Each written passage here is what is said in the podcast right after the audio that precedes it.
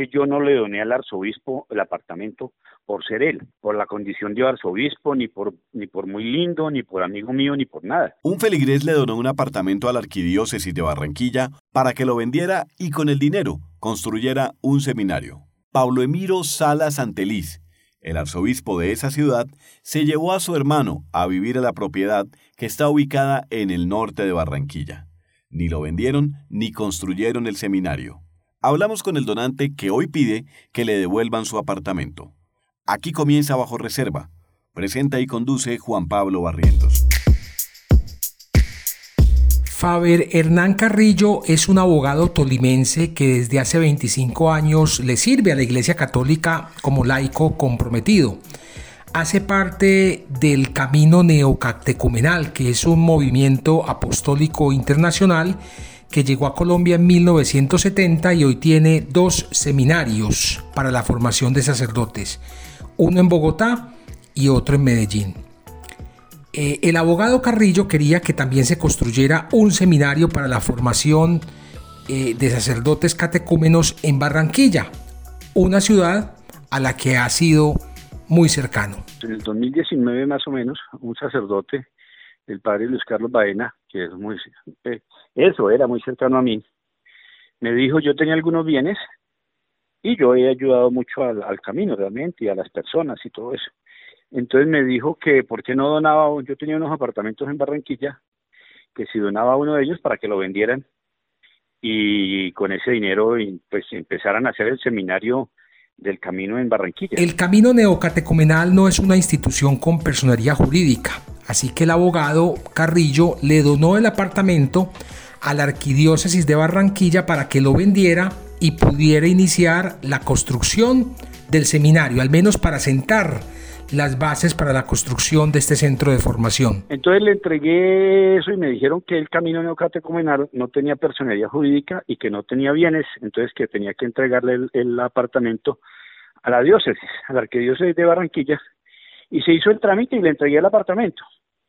Al tiempo, eso debió ser en el 2019, tal vez con el tiempo, me llegó una demanda de, de la alcaldía de Barranquilla porque fui embargado porque la arquidiócesis no pagaba impuestos, predial creo, y creo que no pagaba administración. El apartamento que fue donado el 30 de diciembre de 2019 cuesta 333 millones de pesos, tiene 84 metros cuadrados y está ubicado en el edificio Soho 85 en el norte de Barranquilla.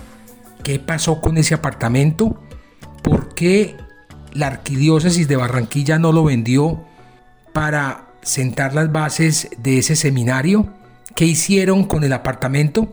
Escuchemos lo que nos dijo el abogado Carrillo. A raíz de eso miramos qué era lo que estaba pasando y nos dimos cuenta pues que el hermano del obispo era el que vivía en el apartamento y que el apartamento no se ha vendido, hasta, hasta este momento no se ha vendido y que pues vivió fue varios años el, el hermano del obispo.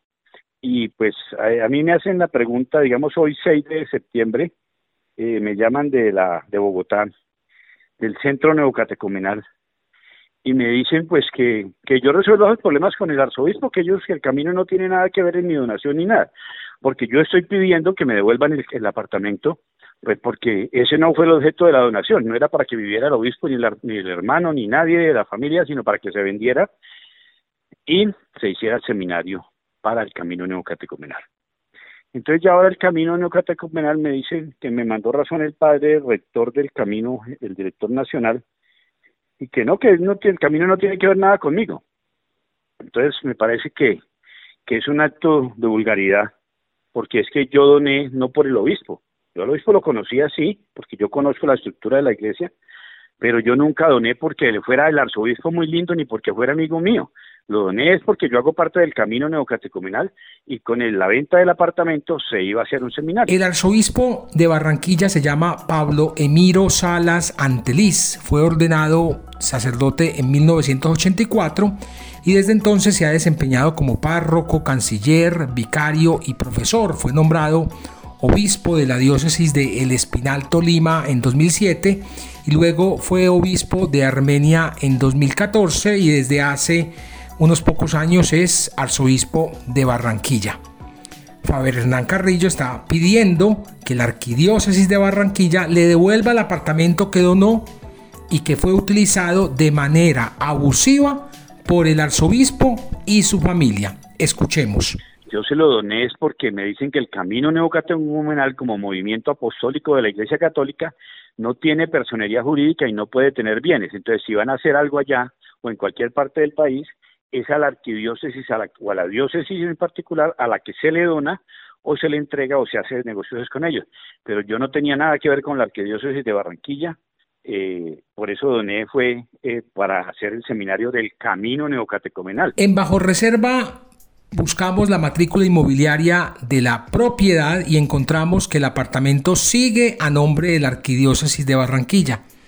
No ha sido vendido y obviamente tampoco ha sido adelantada ninguna gestión para la construcción de un seminario neocatecumenal en la ciudad. Eso se llama abuso es otra forma de abuso. Usted escuchó Bajo Reserva, un producto periodístico de Vorágine.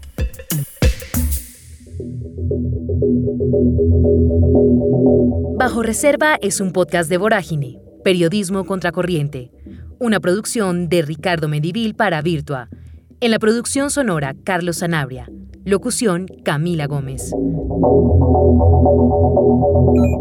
Más investigaciones e historias en www.voragine.co y en redes sociales, arroba voragineco.